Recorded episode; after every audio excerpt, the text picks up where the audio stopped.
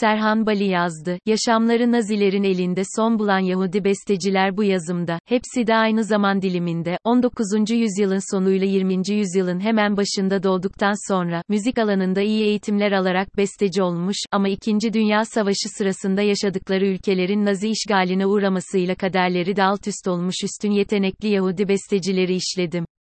Arkalarında bugün hala yorumlanan, kayıtları yapılan, dinlenen eserler bırakarak aramızdan zamansız kopartılan bu önemli bestecilerin her birinin insanın içine işleyen, dramatik bir öyküsü var. İnsanlığın yakın dönemde başına gelen en büyük trajedinin kurbanları olan bu bestecilerin yaşamlarının dikkatlice incelenmesi, geride bıraktıkları nitelikli eserlerin mutlaka dinlenmesi gerektiğini düşünüyorum. Bunun, insanlığın bir daha böylesine anlamsız kıyımlar yaşanmaması yolunda bilinçlenmesi bakımından yararlı olacağı inancındayım. İşte o besteciler ve öyküleri. Gideon Klein, 1919 ila 1945, bestecimiz Neci Kazım Akses'in öğretmenlerinden Aloy Haba'nın Prag Konservatuvarı'nda öğrencisi oldu. Konservatuvar Naziler tarafından kapatılınca eğitimi yarım kaldı. Eserlerinde Yahudi temalarıyla modernist teknikleri bir arada kullandı. 1940'da Londra'daki Kraliyet Müzik Akademisi'nden burs kazandı ama Yahudilerin tüm haklarının ellerinden alınmasıyla Londra hayali suya düştü. Bir yıl sonra Nazilerce Dresdenstadt gettosuna götürüldü. Orada öteki mahkum besteciler Pavel Haas, Hans Krasa, Viktor Ullmann ile kamp yetkililerinin de işine geldiği için dünyaya reklam yapma amacıyla müzisyenlik yapmayı sürdürdü. Son eseri Yaylı Çalgılar üçlüsünü tamamladıktan 9 gün sonra Ekim 1944'te önce Auschwitz kampına, oradan da kömür madeni çıkartılan Fürstengrab erkek esirler kampına transfer edildi. Bu kamp, geri çekilen Nazilerce Ocak 1945'te imha edildiği sırada Klein'de öldürülen mahkumlardan biriydi. Örnek eser, Yaylı Çalgılar Üçlüsü, 1944. Erwin Schulhoff 1894 ila 1942 yurttaşı olan Çeklerin ulusal bestecisi Antonin Dvorak'ın mentörlüğünde Prag Konservatuvarı'nda okudu. Caz müziğinden esinlenen ilk Avrupalı bestecilerden biri oldu. Nazilerce eserleri, dejenere, yozlaşmış müzik ilan edildi. Caz müziğin olduğu kadar, ritimlerini eserlerinde kullandığı dönemin dans müziklerine de bayılırdı. Eserlerinde bunlar kadar modernist ve neoklasik ögelere de yer verdi. Komünist manifesto için müzik besteleyecek kadar bu ideolojiyle yakınlık kurdu. Sonunda SSCB vatandaşlığı almayı başardı ama ülkesi Çekoslovakya'yı terk edemeden Naziler tarafından tutuklanarak hapse atıldı. Würzburg hapishanesinde 18 Ağustos 1942'de veremden öldü. Örnek eser, Yaylı Çalgılar Dörtlüsü numara 1 bölü 1924. Hans Krasa, 1899 ila 1944, Prag'da Alman Müzik Akademisi'nde eğitim gördükten sonra Yeni Alman Operası'nda, bugünkü Prag Devlet Operası, çalıştı. Avusturyalı şef besteci Alexander von Zemlinsky'nin etkisinde kaldı. Esinlendiği diğer besteciler arasında Mahler, Stravinsky, Schoenberg, Fransız altıları, Les Six ve Albert Russell de vardı. Dostoyevski'nin Amcanın Rüyası romanından yola çıkarak bestelediği Rüyada Nişan, Verlob'un Giyime Tırağım operası en ses getiren eseri oldu ve ünlü şef George Süzel yönetiminde 1933'te Yeni Alman Operası'nda sahnelendi. Krasa'nın son eseri, Nazilerce Ağustos 1942'de yakalanmadan önce bitirebildiği Burundi Baradı'ndaki çocuk operası oldu. Dresdenstadt Gettosu'nda operasını 55 kere sahnelemeyi başaran Krasa, gettonun müzik yönünden zengin bir hayata sahip olmasını sağlayanların başında geliyordu. Ekim 1944'te operasında oynayan çocukların çoğu ve meslektaşları Haas Klein Ullman Schachter dörtlüsüyle birlikte transfer edildiği Auschwitz'de trenden iner inmez gaz odalarına yollandı. Dresdenstadt'ta içinde bulunduğu tüm olumsuz koşullara rağmen, müziğine genel olarak canlı, neşeli ve iyimser bir hava hakimdi. Örnek eser, Küçük Orkestra için Senfoni, 1923. İls Weber, 1903 ila 1944, Ostrava'da dünyaya gelmesinin ardından müziğe eğilim gösterince gitar ve mandolin yönlendirildi ama konservatuvarda müzik eğitimi almadı. Naziler Çekoslovakya'yı işgal ettiğinde büyük oğulları Hanus'u güvenli bir okula yerleştirmeyi başarıp, kocası Willy ve küçük oğlu Tommy ile birlikte Şubat 1942'de Dresdenstadt kampına yollandı.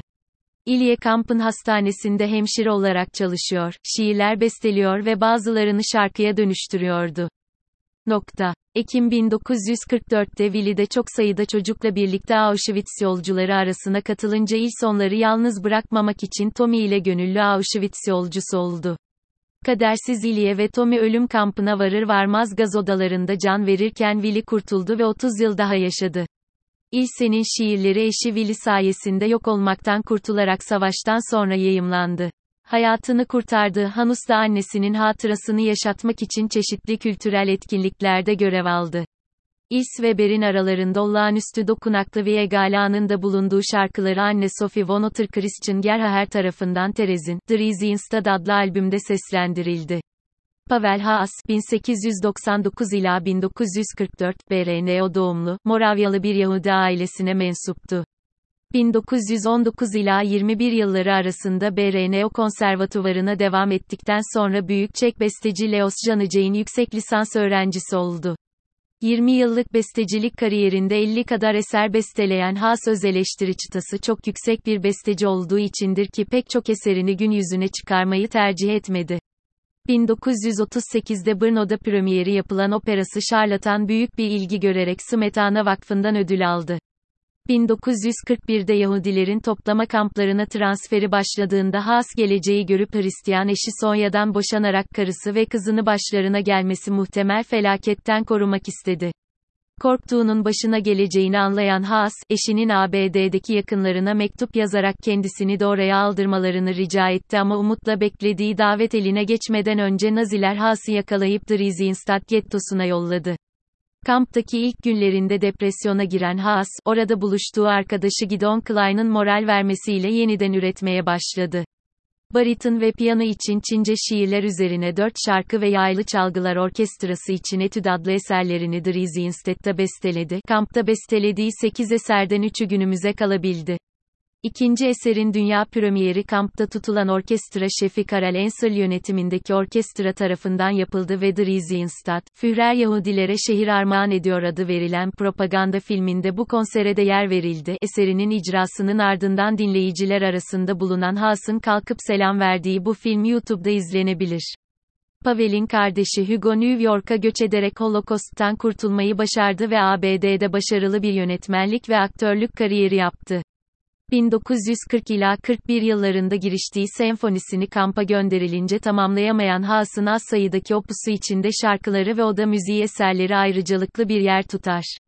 Günümüzün önemli yaylı çalgılar dörtlülerinden biri olan Pavel Haas dörtlüsü bestecinin ismini taşır.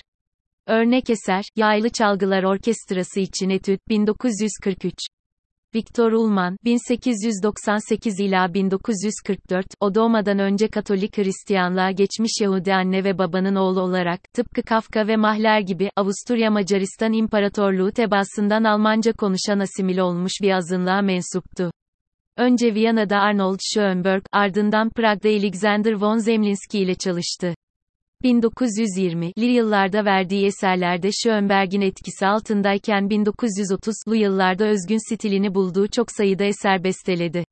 Naziler tarafından ele geçirilene kadar elinden çıkan eserlerin listesi kendisiyle birlikte aynı kaderi paylaşan öbür Yahudi bestecilere kıyasla çok daha zengindi. 1942, Ulman'ın Dresdenstadt gettosuna transfer edildiği yıldı. Ulman buradaki zorlu şartlara rağmen üretkenliğini sürdürdü ve Der Kaiser von Atlantis adında, Nazilerin sahnelenmesine izin vermediği tek perdeli bir operanın da içlerinde olduğu çok sayıda eser besteledi. Ulman'ın eserlerinin tümü günümüze ulaşmadı. Dresdenstadt'ta bestecilik dışında müziğin farklı alanlarında da varlık gösteren Ulman Ekim 1944'te meslektaşları Haas Klein Krasa Şahter dörtlüsüyle birlikte Auschwitz'e sevk edilir edilmez gaz odasında öldürüldü. Örnek eser, Piyano Konçertosu, Op. 25 bölü 1939.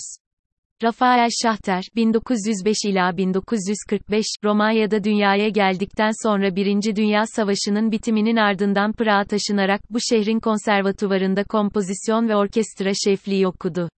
Rafi veya Rafik diye bilinirdi.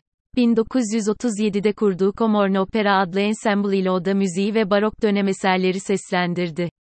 Çevresinde Halim Selim bir adam olarak bilinen Şahter, konu müziğe geldiğinde ödün vermez, titiz kişiliğiyle tanınıyordu. Nokta. Şahter, erkekler yatakhanesinin bodrumunda bulduğu terk edilmiş bir piyanoyla kamptaki erkekleri çalıştırmaya başladı. Kadınlar kampına da gizlice giriyor ve onları da çalıştırıyordu. Ortaya 200 kişilik devasa bir karma koro çıkmıştı. Ülkesindeki pek çok Yahudi gibi o da Kasım 1941'de Dresdenstadt gettosuna sevk edildi.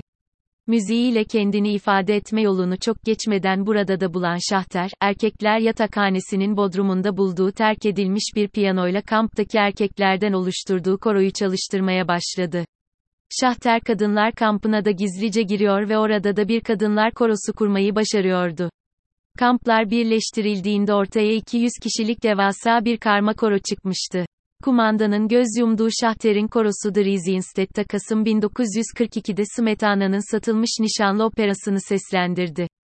Büyük bir ilgiyle karşılanan performans kampta pek çok kez tekrarlandı. Şahter'in kampa getirilirken yanında getirdiği notalardan biri de Giuseppe Verdi'nin Requiem'iydi.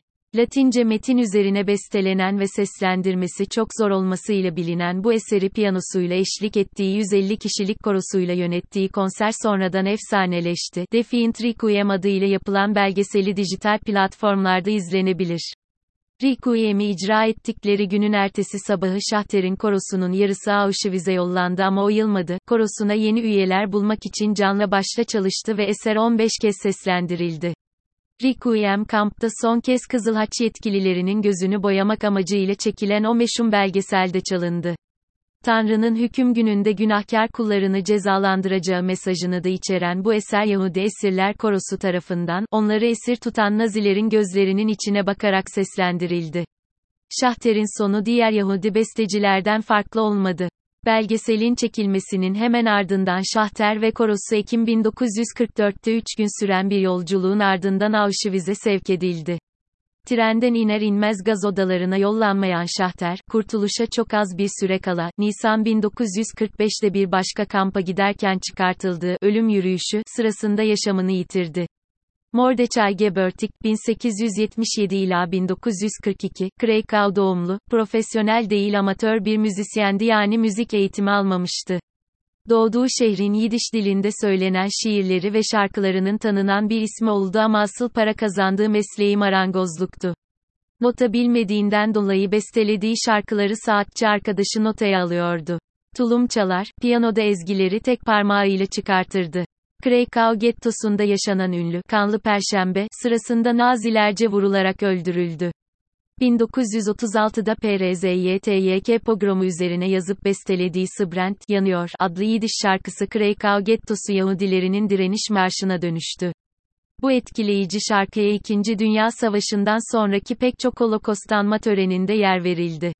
Nazilerce öldürülen bestecilerin eserlerini içeren önemli bir kayıt, Terezin, Dresdenstadt besteciler, Haas, Kalman, Krasa, Roman, Schulhoff, Strauss, Swenk, Simon Taub, Weber yorumcular, Daniel Hopp, keman, Christian Gerhaher, bariton, Bengt Forsberg, piyano, Anne-Sophie von Otter, mezzo-soprano, Beberi Senfors, akordeon, Gerold Huber, piyano, Beberi Senfors, kontrbas, Beberi Senfors, gitar, Josephine Knight, violonsel, Philip Dukes, viola, I.B. Hausmann, klarnet.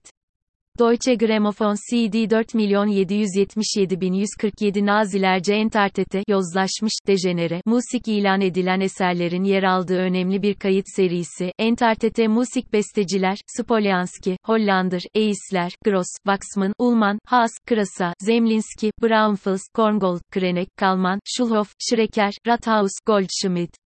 Yorumcular, Ut Lemper, vokalist, Jeff Cohen, piyano, Matthias Goern, bariton, Eric Schneider, piyano, Cynthia Clary, mezzo soprano, Jake Gardner, bariton, Della Jones, mezzo soprano, Walter Berry, bas, Martin Petzold, tenor, Christian Oelze, soprano, Iris Vermilion, mezzo soprano ve daha pek çok yorumcu.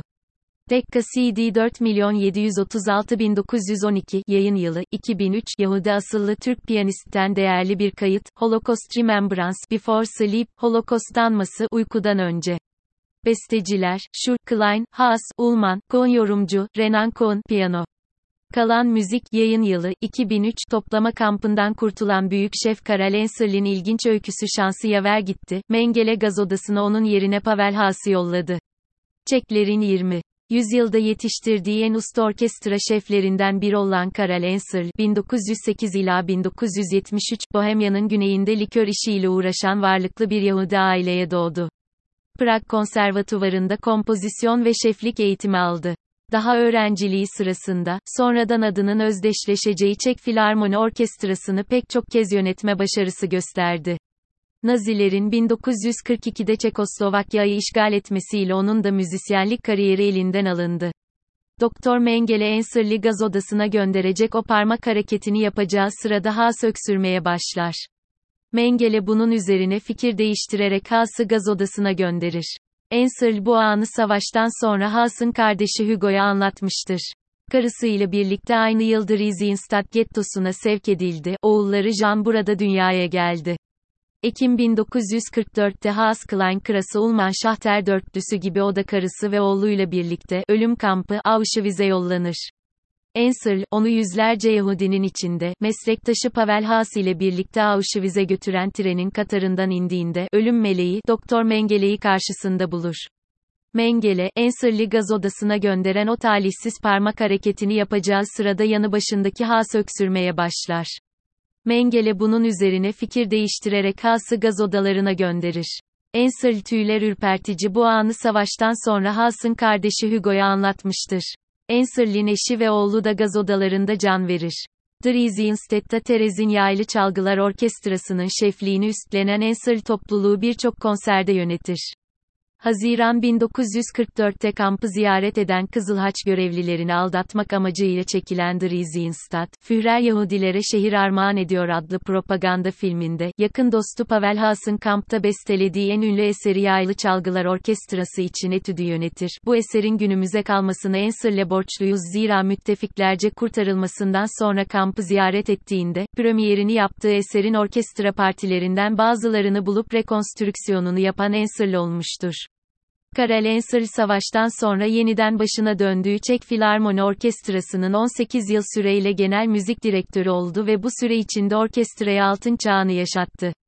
Titizliği ve müzikalitesiyle orkestrasından elde ettiği Çek tınısı, sadece ülkesinde değil ziyaret ettiği dünyanın pek çok ülkesinde büyük takdir gördü. Çeklerin ünlü Suprafon firmasından çıkardığı albümler eleştirmenlerce yıldızlara ve ödüllere boğuldu, müzikseverlerin gözdesi oldu. Savaş sırasında faşizmin gadrine uğrayan Ensel, Çekoslovakya'nın işgal edilmesiyle ülkesini terk ederek Kanada'ya yerleşti ve ölene kadar Toronto Filarmoni Orkestrası'nı yönetti. 1969 yılında yeniden ziyaret ettiği ülkesinde ilk göz ağrısı Çek Filarmoni Orkestrası'nı son olarak iki konserde daha yönetmişti bu büyük usta. Örnek kayıtlar, Karel Enserlin Çek Filarmoni Orkestrası'nı yurttaşı bestecilerin eserlerinde yönettiği bazı efsanevi suprafon kayıtlarını YouTube, Spotify ve iTunes üzerinden dinleyebilirsiniz.